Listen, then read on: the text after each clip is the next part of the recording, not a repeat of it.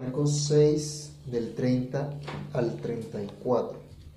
Entonces los apóstoles se juntaron con Jesús y le contaron todo lo que habían hecho y lo que habían enseñado.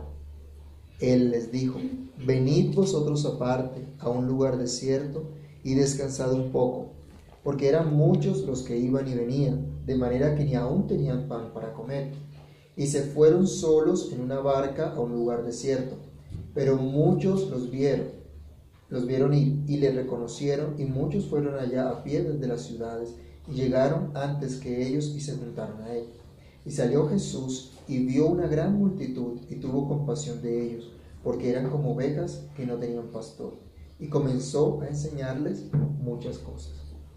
Amado Dios y Padre que estás en los cielos, en el nombre del Señor Jesús, te agradecemos por tu bondad, misericordia, y pedimos que seas tú dirigiéndonos, guiándonos para que al reflexionar en tu palabra sea tu Espíritu, Señor, el que obre nuestras vidas, el que nos guíe a toda verdad y nos permita, Señor, ser afirmados en esta palabra y animados en ti. En el nombre de Jesús te lo rogamos y te damos gracias. Amén. Bien, en la época que nos ha correspondido vivir a cada uno de nosotros, este tiempo es una época caracterizada por el estrés, el afán. Eso es el pan de cada día. Y aún nosotros, diciéndonos o haciéndonos llamar cristianos, padecemos también de las mismas cosas. Nosotros afirmamos que Dios es soberano. Y somos especialistas en decir que Dios es soberano, porque Dios tiene control de todas las cosas. Pero ¿cómo nos angustiamos cuando no controlamos una situación propia? Cuando se nos sale algo de control, a pesar de que decimos Dios es soberano. Bueno, horarios extenuantes de trabajo es lo común que vemos hoy día, y por lo tanto también un orden de prioridades totalmente distorsionado. Mucha gente tiene sus prioridades al contrario, tienen desbarajustado su sistema de prioridades, al punto que hasta aún nosotros atendemos lo urgente y dejamos de hacer lo importante. No sé si esta frasecita se les hace conocida. No me alcanza el tiempo. Esa es la consigna de muchos. Porque hay muchas cosas por hacer, porque hay muchas metas por alcanzar. Y esto no solo los incrédulos, sino también los creyentes. Pero preguntémonos, ¿esto es lo que Dios tiene para sus hijos? ¿Esto es lo que Dios ha determinado para sus siervos? A partir de la sección que comenzamos aquí en Marcos, el Señor nos va a mostrar que solo Él trae un verdadero descanso. Y cómo nosotros podemos entonces descansar y gozar del sustento que el Señor puede dar a nuestras vidas. La Biblia misma nos enseña que Dios nos ha bendecido asignándonos tareas para cumplir. Desde Adán, que tenía que labrar el huerto donde Dios lo puso, hasta hoy también nosotros. Aún la misma Biblia nos dice: si alguno no quiere trabajar, ¿qué pasa? Que tampoco coma. Así que la flojera y la responsabilidad no son bien vistas por parte de Dios, y por lo tanto tampoco pueden ser bien vistas por nosotros. Hay que trabajar no solo por el sustento de nuestra casa, sino también para manifestar la salvación a otros por medio de la vocación que Dios nos ha dado. Cada uno de nosotros, con lo que Dios nos capacitó, con los dones que Dios nos dio, estamos llamados entonces a hacer ese trabajo, esa labor.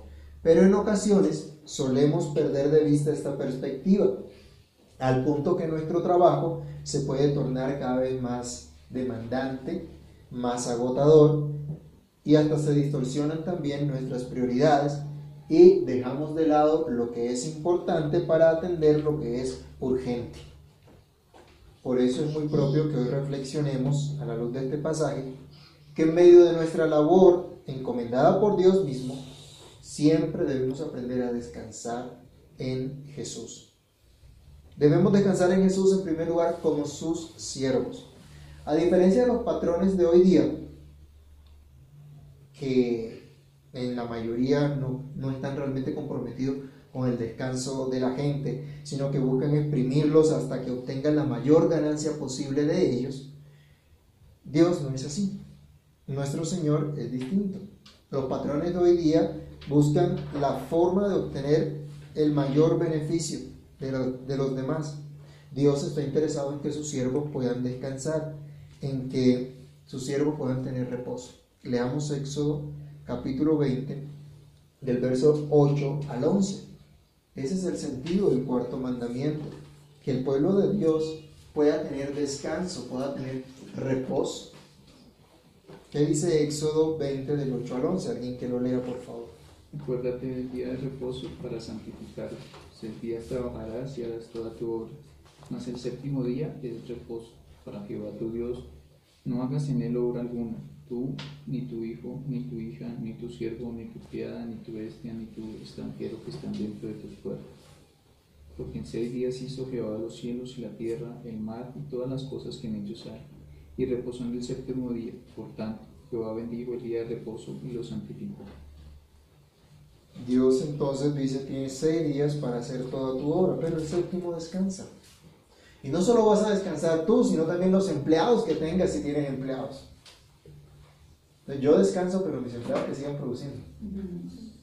No. Dios ha establecido un tiempo de reposo, un tiempo de descanso. Bueno, los apóstoles tendrían mucho que hacer de aquí en adelante. Estaban siendo entrenados para hacer una obra muy demandante también. Ellos tenían entonces que aprender a descansar en Jesús, siendo sus siervos, siendo aquellos llamados, escogidos por Dios, siendo ellos los enviados y comisionados por Cristo. Los apóstoles entonces, como su nombre lo indica, eran enviados por Cristo, comisionados para una tarea específica, tal como vimos en el pasaje anterior de Marcos. Leamos aquí en el capítulo 6, desde el versículo 7 hasta el verso 13, solo para recordar lo que ya habíamos estudiado al respecto. Marcos 6, del 7 al 13. Dice que el Señor después llamó a los 12 y comenzó a enviarlos de 2 en 2 y les dio autoridad sobre los espíritus inmundos. Y les mandó que no llevasen nada para el camino, sino solamente bordón, ni alforja, ni pan, ni dinero en el cinto, sino que calzasen sandalias y que no vistiesen 2 túnicas. Y les dijo: donde quiera que entréis en una casa, posad en ella hasta que salgáis de aquel lugar. Y si en algún lugar no os recibieren, ni os oyeren, salid de allí, y sacudid el polvo que está debajo de vuestros pies para testimonio a ellos. De cierto os digo que en el día del juicio será más tolerable el castigo para los de Sodoma y Gomorra que para aquella ciudad. Y saliendo, predicaban que los hombres se arrepintiesen. Y echaban fuera muchos demonios y ungían con aceite a muchos enfermos y los sanaban. Entonces, los apóstoles habían sido entrenados por Jesús y ahora estaban practicando ese entrenamiento.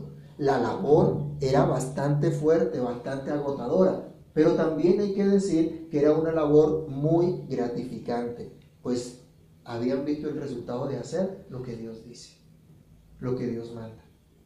Y no habrá nada más gratificante en nuestra vida, hermanos, sino hacer lo que Dios nos ha mandado, y eso solamente. Eso es lo que va a llenar de gozo nuestra vida. Eso es lo que realmente nos va a satisfacer. Recuerden que nuestro propósito es glorificar a Dios y gozar de Él para siempre. Y como hemos estado estudiando y como leíamos en nuestra pregunta del catecismo también, ¿A qué nos llama Dios o cómo nos revela Dios cómo podemos glorificarle? Pues a través de su palabra.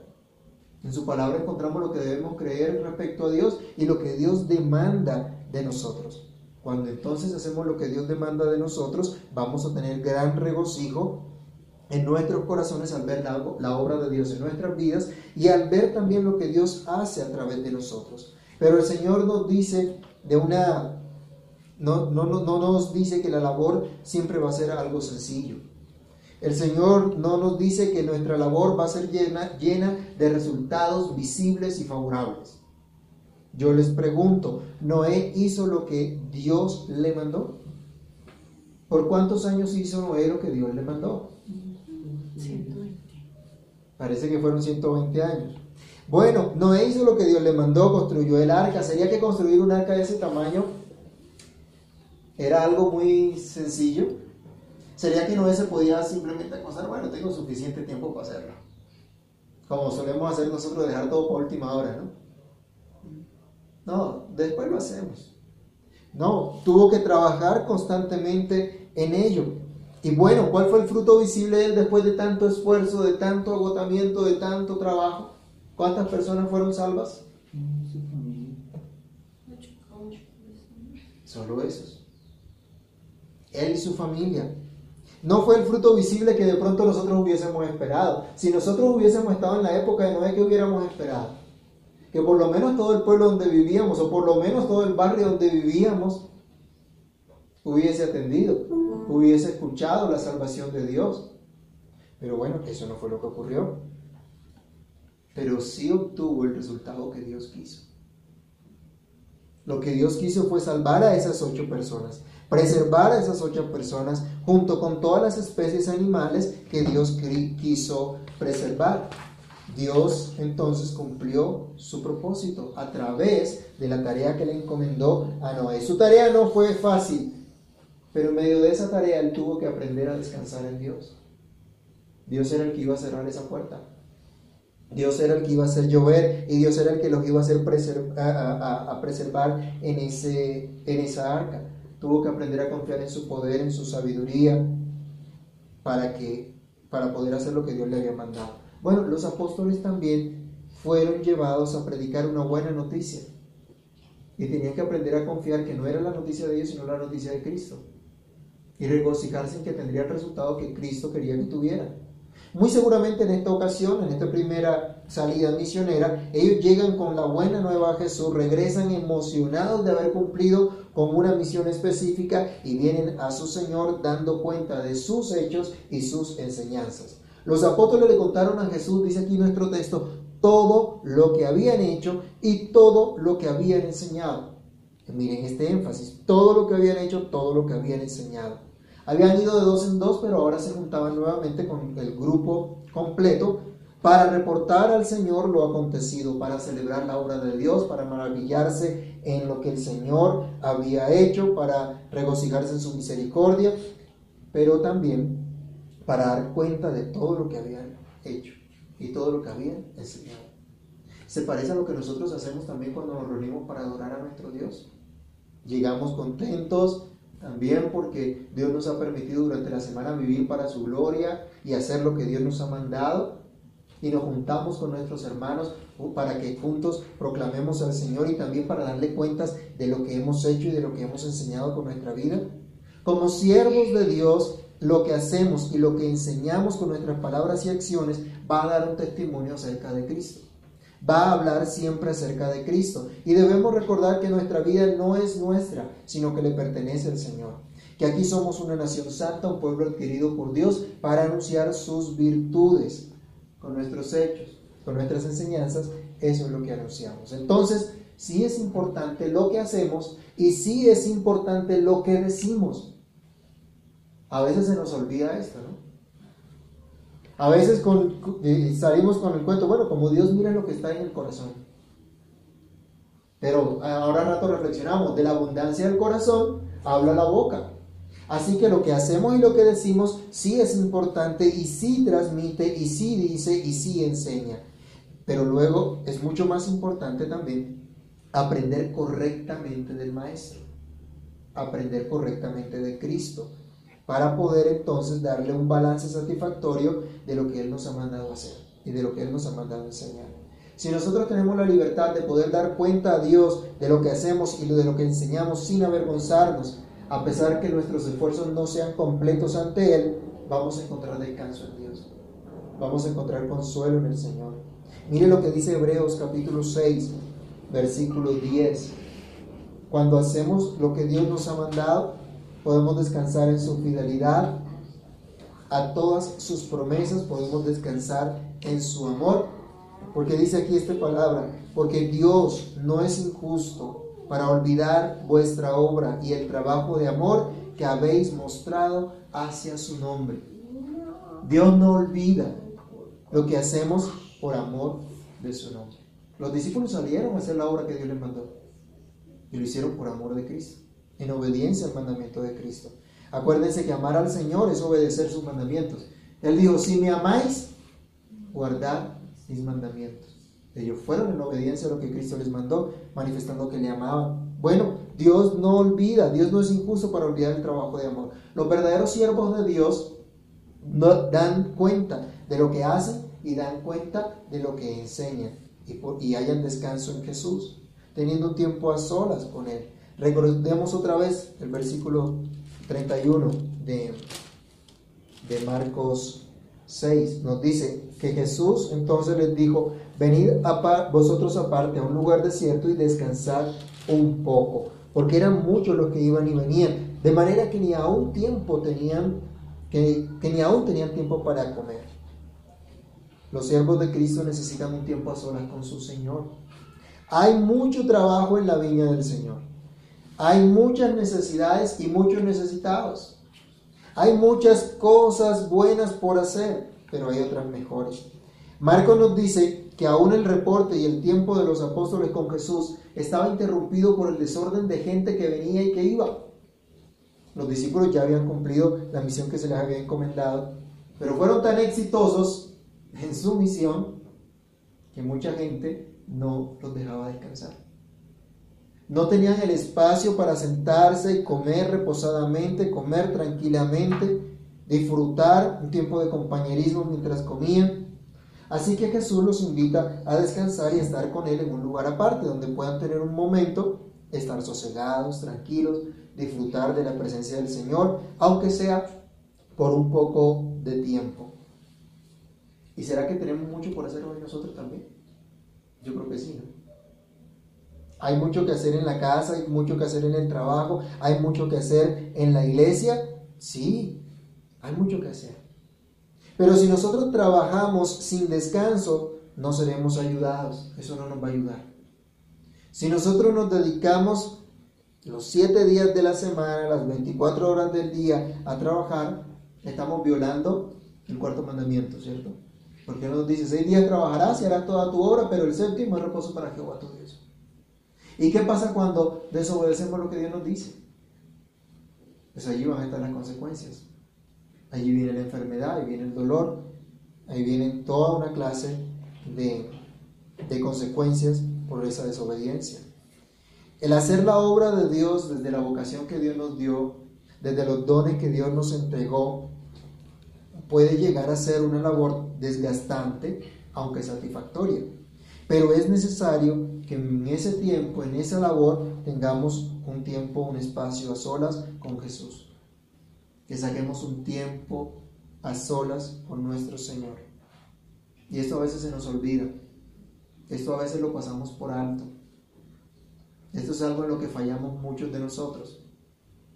Y debemos reconocer nuestra necesidad de estar a solas con Cristo, de meditar en su palabra, para orar, para descansar en Él, para buscar dirección, para buscar sabiduría, para contarle todas nuestras acciones, todas nuestras enseñanzas, para retomar fuerzas y aún para retomar el camino cuando lo hemos torcido. Necesitamos ese tiempo con el Señor. El servicio a Jesús nunca debe reemplazar la contemplación y el amor por Jesús mismo. No es solamente que yo estoy trabajando en la obra de Dios. Muchos pastores trabajando en la obra de Dios han descuidado su familia.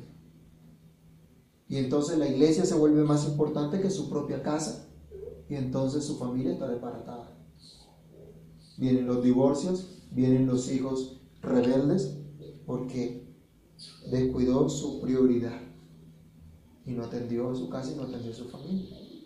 Muchos padres también, dedicados a trabajar y a proveer para su familia, trabajando sin descanso, han descuidado sus hogares.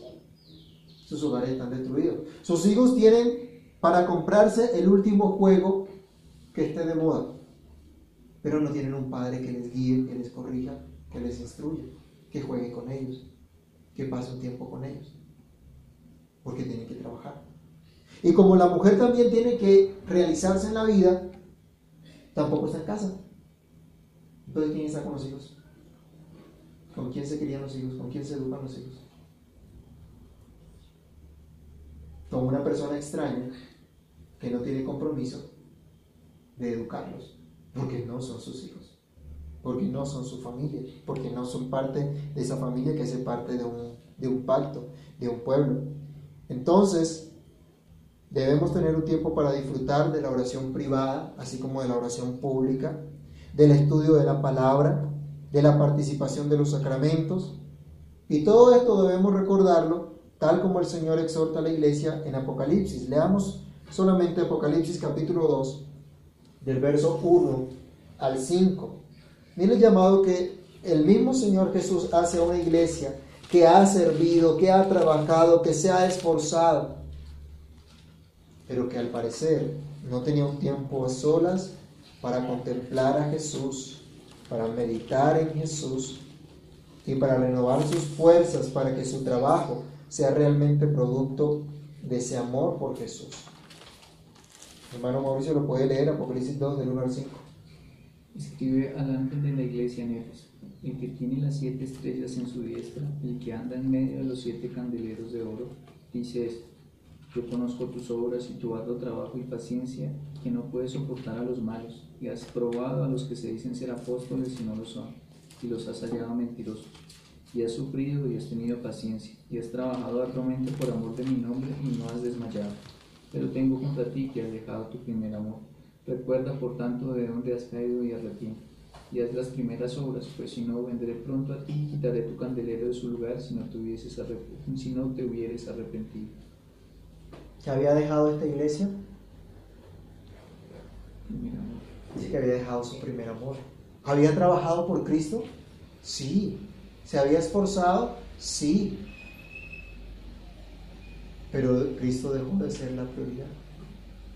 Y la prioridad eran las cosas que habían que hacer, las actividades que había que hacer. Y es triste que podemos caer en el activismo también, ¿no? Y hay iglesias que han caído en el activismo y tienen programa de una cosa, de la otra, y toda la semana están enfocados en diferentes programas,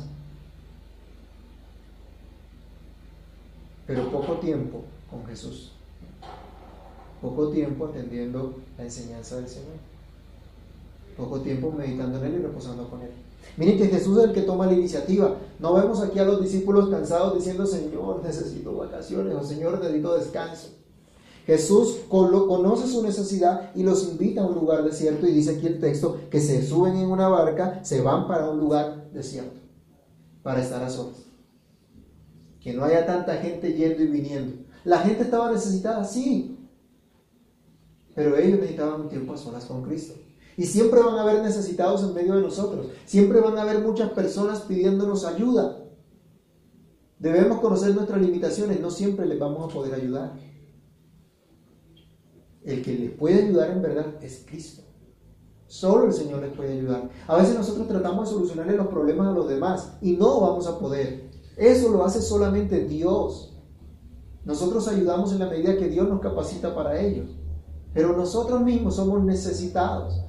Necesitamos del Señor, necesitamos descansar en Dios, necesitamos acercarnos a su presencia.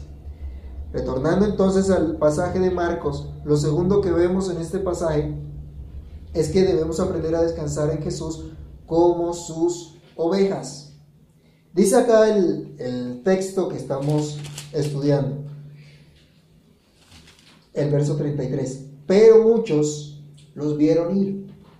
Mucha gente vio dónde iba Jesús, dónde iban los apóstoles, y le reconocieron, dijeron: Jesús va por ahí, Jesús va por barca para un lugar. Y muchos fueron allá a pie desde las ciudades y llegaron antes que ellos y se juntaron a él. Toda la Biblia nos manifiesta la relación de Dios con su pueblo como ovejas. Mira el verso siguiente: salió Jesús y vio una gran multitud y tuvo compasión de ellos, porque eran como ovejas que no tenían pastor, y comenzó a enseñarles muchas cosas. Esta figura del pastor y las ovejas es muy conocida en la Escritura. El pasaje más famoso del Antiguo Testamento nos ilustra esta relación de Dios con su pueblo. Leámoslo y lo recordamos de todos modos. Salmo 23. Jehová es mi pastor, nada me faltará. En lugares de delicados pastos me hará descansar. Junto a aguas de reposo me pastoreará, confortará mi alma. Me guiará por sendas de justicia por amor de su nombre. Aunque ande en valle de sombra de muerte, no temeré mal alguno, porque tú estarás conmigo. Tu vara y tu cayado me infundirán aliento. Aderezas mesa delante de mí en presencia de mis angustiadores. Unques mi cabeza con aceite, mi copa está rebosando. Ciertamente el bien y la misericordia me seguirán todos los días de mi vida, y en la casa de Jehová moraré por largos días. Dios es el pastor de Israel. Dios es el pastor de su pueblo. Él es ese buen pastor, el que permanentemente está proveyendo, pastoreando, apacentando a sus ovejas. Y en toda la Escritura usted va a encontrar esa figura. Ahora Jesús ve esta multitud y los compara a ovejas sin pastor. Jesús percibe la condición de estas personas. Esta ilustración ha sido utilizada también en la Escritura para denunciar el pecado de los gobernantes del pueblo, que en lugar de cuidar de la nación, del pueblo de Dios, buscaban era su propio provecho, su propio beneficio. Y pues hoy también se denuncia el pecado de aquellos que en lugar de apacentar a las ovejas, se apacientan a sí mismos y buscan su propio beneficio en el beneficio de la iglesia del Señor. Pero esas ovejas dispersas son objeto de la misericordia del Señor. Son sus ovejas. Y esas ovejas del Señor reconocen la voz del buen pastor. Ya leímos en el Salmo 23 cómo se nos señala que solamente Dios es ese buen pastor. Que Jesús es ese buen pastor. Juan capítulo 10, versículo 11, ¿qué dice? ¿Quién lo tiene a mano? Juan capítulo 10. Versículo 11. Soy el buen pastor su vida por las ovejas. Jesús es el que está hablando y Él es el que está diciendo: yo soy el buen pastor. Él es verdaderamente el único buen pastor. Cuando se nos es anunciado el Evangelio, cuando creemos en Él, entonces estamos reconociendo la voz del buen pastor, del supervisor que vigila nuestras almas. Leamos primera de Pedro, capítulo 2, versículo 25.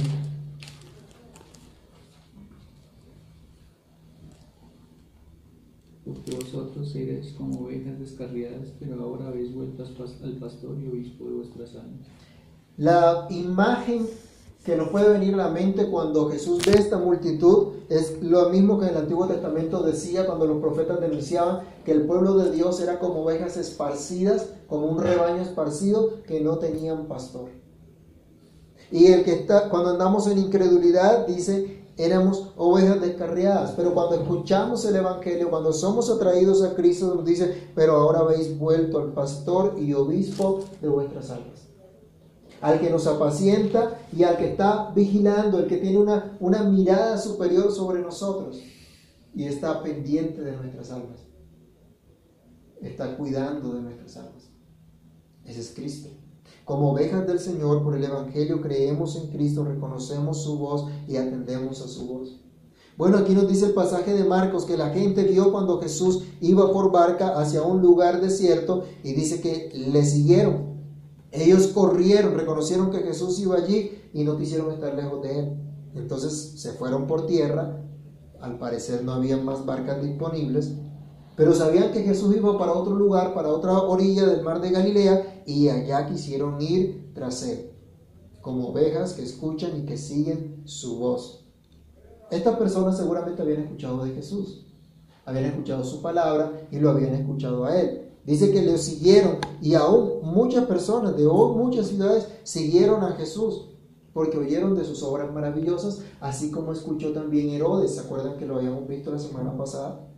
Pero a diferencia de Herodes, esta gente sí corrió para ver a Jesús, para escucharle, para exponerse a su amor, a su misericordia. Esta gente no era cuidada por Herodes y tampoco por los líderes religiosos de entonces. Esta era una gente realmente necesitada por Cristo. Esta era una gente cuya esperanza y descanso para sus almas solo lo podían encontrar en Cristo. Así que ellos corrieron, ellos se adelantaron al grupo que iba por mar, recorrieron un trayectorio más largo. Dicen algunos comentaristas que por barca eran 6 kilómetros, pero a pie eran 16 kilómetros. Y el recorrido que había que hacer era un poco difícil. No era muy cómodo ir a pie. Pero ellos corrieron, siguieron ese trayecto porque querían juntarse con Jesús. Miren lo triste que es ver hoy a gente corriendo para escuchar a sinvergüenzas, estafadores y ladrones, en lugar de escuchar a Jesús. La gente tiene comezón de oír en medio de sus necesidades, y es triste verlos eso. Pero también es de gran gozo ver que hay unos que escuchan la voz de Dios y siguen a Dios, y que se esfuerzan también. Por torpes que sean las ovejas, siempre oirán la voz de su pastor y seguirán su voz por donde quiera, hallando descanso en él. Él dice: mis ovejas oyen mi voz, yo las conozco y me siguen. Las ovejas del Señor son objetos de su compasión. Otra vez regresemos a la figura de las ovejas dispersas y sin pastor. El texto nos dice que el Señor no rechazó a la gente imprudente que interrumpió su descanso y el de los apóstoles. Tampoco nos dice el texto que los apóstoles levantaron la mano y dijeron: no, pero ¿cómo es posible? Es el único rato que tenemos para descansar y ustedes vienen aquí a molestar. No hicieron eso. Tal vez fue poco el tiempo que duró Jesús con los apóstoles a solas, pero fue un tiempo suficiente para descansar, un tiempo suficiente para recobrar nuevas fuerzas y poder continuar con esa obra. Interesante, un comentarista que decía: los siervos de Dios van a descansar cuando Cristo venga. Aquí hay mucho trabajo por hacer, así que el descanso es por un breve tiempo. El descanso aquí es poco tiempo. No se la van a pasar toda la vida de vacaciones. No se la van a pasar toda la vida descansando. No, hay unos espacios breves donde deben descansar, donde deben retomar nueva fuerza. Pero el descanso completo lo tendrán cuando Cristo venga. Así va a ser para la iglesia. Ahora hay que trabajar. Pero entonces, cuando estemos con Él, como cantamos, segaremos. Veremos el resultado de ese trabajo y la recompensa que Dios tiene. En la Biblia, esta expresión, entonces, de las ovejas que no tienen pastor y que viene ahora el verdadero pastor de estas ovejas, que es Dios mismo, a compadecerse de ellos, nos habla de algo que Dios hace por su pueblo, algo que Dios, pudiéramos decir, siente por su pueblo. Oseas capítulo 11, versículo 8. Miremos esta figura también, donde Dios nos habla en términos que nosotros podamos comprender, donde Dios nos muestra lo que es la compasión. ¿Qué es lo que produce la compasión de Dios? Cuando Dios ve nuestra condición, cuando ve nuestro dolor y nuestro fracaso, ¿qué piensa Dios? ¿Qué siente Dios? ¿O cómo actúa Dios? Mire lo que nos dice Oseas, capítulo 11, versículo 8, para que tengamos una idea de lo que la Biblia muestra acerca de la compasión. Oseas, capítulo 11, verso 8. Dice el Señor: ¿cómo podré abandonarte, oh Efraín? ¿Te entregaré yo, oh Israel? ¿Cómo podré yo hacerte como Adma o ponerte como a Seboín? Mi corazón se conmueve dentro de mí, se inflama toda mi compasión. Nos está expresando los sentimientos que pudiéramos entender en una persona, de lo más profundo de su ser, de sus entrañas. Dice que hay algo que le hace arder por dentro. Dice: se inflama toda mi compasión. No es simplemente el pesar, sino el hacer suyo, hacer propio el dolor del otro. Eso es compasión. Compasión no es meramente sentir lástima por la situación de otra persona, sino moverse en consecuencia, entender como propio ese dolor y actuar en consecuencia. Ahora, ¿qué fue lo que dijo Jesús cuando vio a la multitud? ¿Qué fue lo que pensó Jesús? Dice que vio esa multitud como ovejas que no tenían pastor. ¿Y qué ocurrió? Sintió compasión por ellos. Vio que eran necesitados. Estas ovejas son objetos de la compasión de Jesús. Él entendió cuál era la necesidad que tenía esta gente. Vio cuál era la condición, vio cómo estaban esparcidas, cómo estaban abandonadas, cómo no eran cuidadas estas ovejas. Y empezó a cuidar de ellas. ¿Cómo lo hizo? Dice que comenzó a enseñarles muchas cosas. No los despidió, no los regañó, sino que dice que se inflamó toda su compasión, actuó en consecuencia. Hemos sido objetos de la compasión de Jesús. ¿Hemos podido disfrutar de la paz que trae su perdón, su amor para con cada uno de nosotros? ¿Hemos encontrado amparo y refugio en Cristo? ¿Hemos podido descansar en Él? Si somos sus ovejas, como ovejas podemos descansar en Él. Cuando reconocemos su voz, cuando escuchamos su voz y le seguimos, cuando experimentamos la compasión del Señor por nosotros. Pero también en este último versículo de Marcos, capítulo 6, que estamos leyendo el versículo 34. Jesús vio a la multitud, tuvo compasión de ellos porque eran ovejas que no tenían pastor y comenzó a enseñarles muchas cosas. La compasión de Jesús los lleva a enseñarlos. Pero cuando Jesús comienza a enseñarlos, no se nos dice que la gente salió corriendo, que la gente se fue, sino que la gente se quedó allí. Más adelante vamos a ver que la enseñanza fue larga al punto que se hizo tarde y tenían que comer. Y no había de a dónde. Así que mejor que se fueran para comer y vamos a ver luego el milagro que el Señor hace y lo que nos enseña a través de ello. Pero hasta aquí vemos que viene un tiempo de enseñanza. Viene Jesús a enseñarles. Entonces lo tercero que podemos afirmar es que es necesario aprender a descansar en Jesús como sus discípulos, como sus seguidores, sus aprendices, aquellos que son necesitados de instrucción. Tuvo compasión de ellos porque eran como ovejas sin pastor. ¿Qué necesitaban esas ovejas? Necesitaban ser instruidas por Cristo. Como seguidores de Jesús, como aprendices de Jesús, necesitamos instrucción. Un discípulo necesita instrucción para aprender lo que necesita saber, actuar de acuerdo a lo que se le está capacitando. La compasión de Jesús entonces fue la necesidad directa que tenía esta multitud. Ellos necesitaban conocer mejor a Dios, necesitaban escuchar de su reino, necesitaban escuchar de su gracia, necesitaban oír y aprender la buena noticia.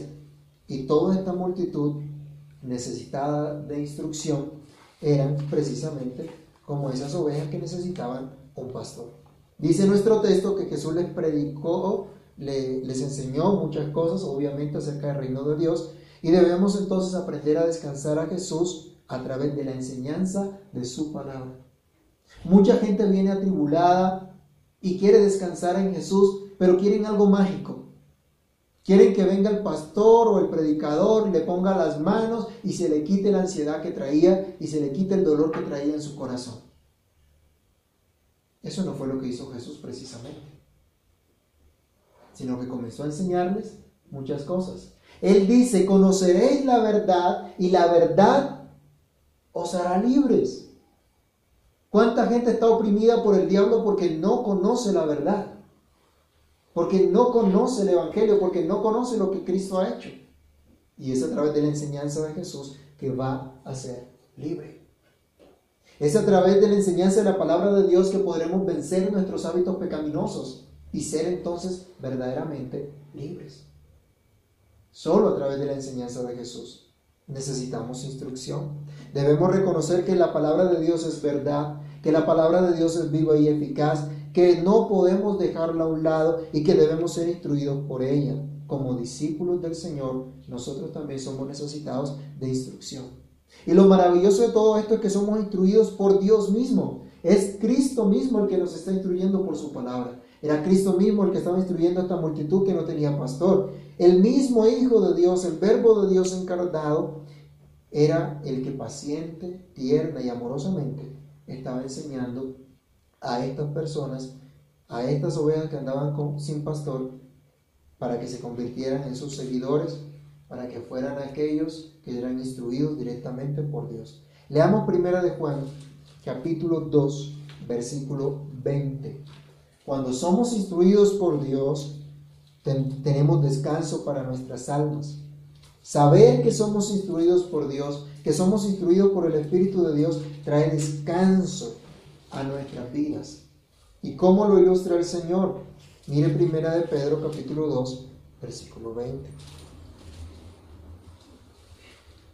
Dice, ¿y vosotros tenéis qué cosa? 1 de Pedro 2, 20. Debe ser primera de Juan o primera. Perdón, primera de Juan 2:20.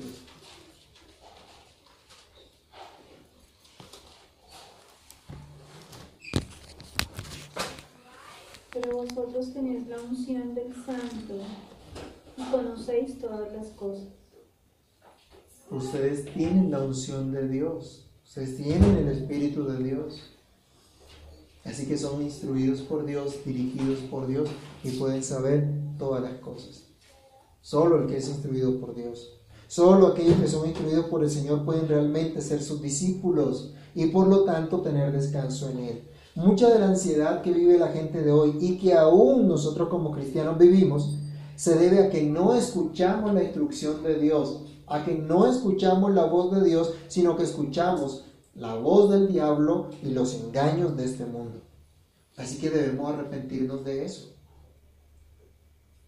¿Por qué pecó Adán y Eva? Por no escuchar la voz de Dios, por no atender la voz de Dios, sino atender la voz del diablo.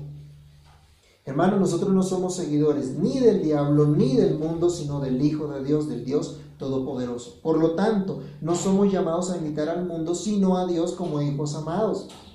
Y esos hijos amados aprenden a descansar en Jesús, en la medida que están siendo instruidos por Dios.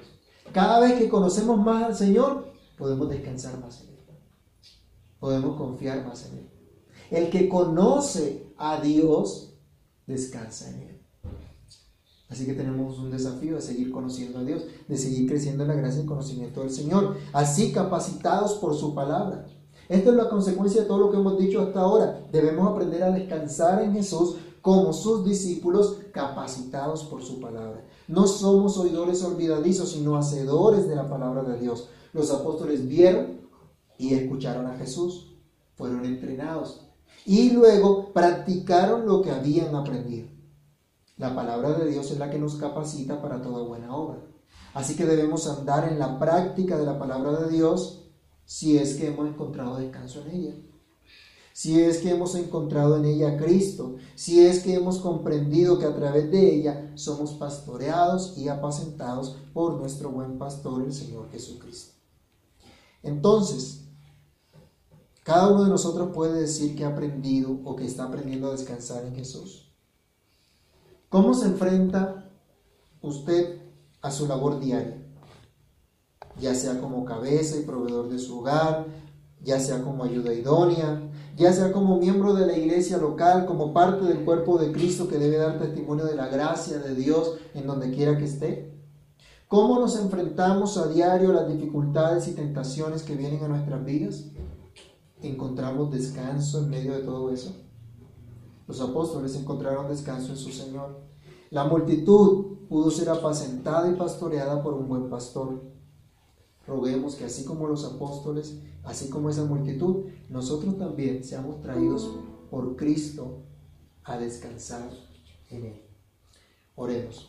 Amado Dios y Padre que estás en los cielos, en el nombre del Señor Jesús, te damos gracias por tu palabra. Gracias porque el verdadero descanso, la verdadera seguridad, la verdadera paz está solamente en ti. Gracias porque tú eres el que lleva a tu pueblo a descansar. Señor, ellos estuvieron en un lugar desierto descansando contigo. Aunque la multitud llegó e interrumpió ese descanso, también a la multitud lo hiciste descansar, mostrándoles, enseñándoles tu buena noticia. Te pedimos que nos ayudes a descansar en ti, que entendamos que ese descanso y que ese reposo no necesariamente tiene que ver con las comodidades de este mundo, sino con tu presencia, con el reposo que tú traes, con tu enseñanza, con la liberación que tu palabra trae a nuestras vidas. Ayúdanos, por favor. Ayúdanos a descansar, a confiar en ti, en tu gracia, en tu favor, en tu grande misericordia. Señor, sin ti nada somos y sin ti nada podemos hacer. Permítenos, Señor, disfrutar ese tiempo a solas contigo también para tener descanso. Ayúdanos a descansar en tu verdad, en tu palabra, a confiar en lo que tú haces, a vivir como discípulos tuyos, como aprendices tuyos, aprendiendo de ti, practicando lo que tú enseñas.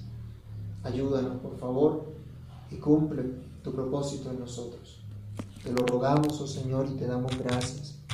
En el nombre de Cristo el Señor. Amén.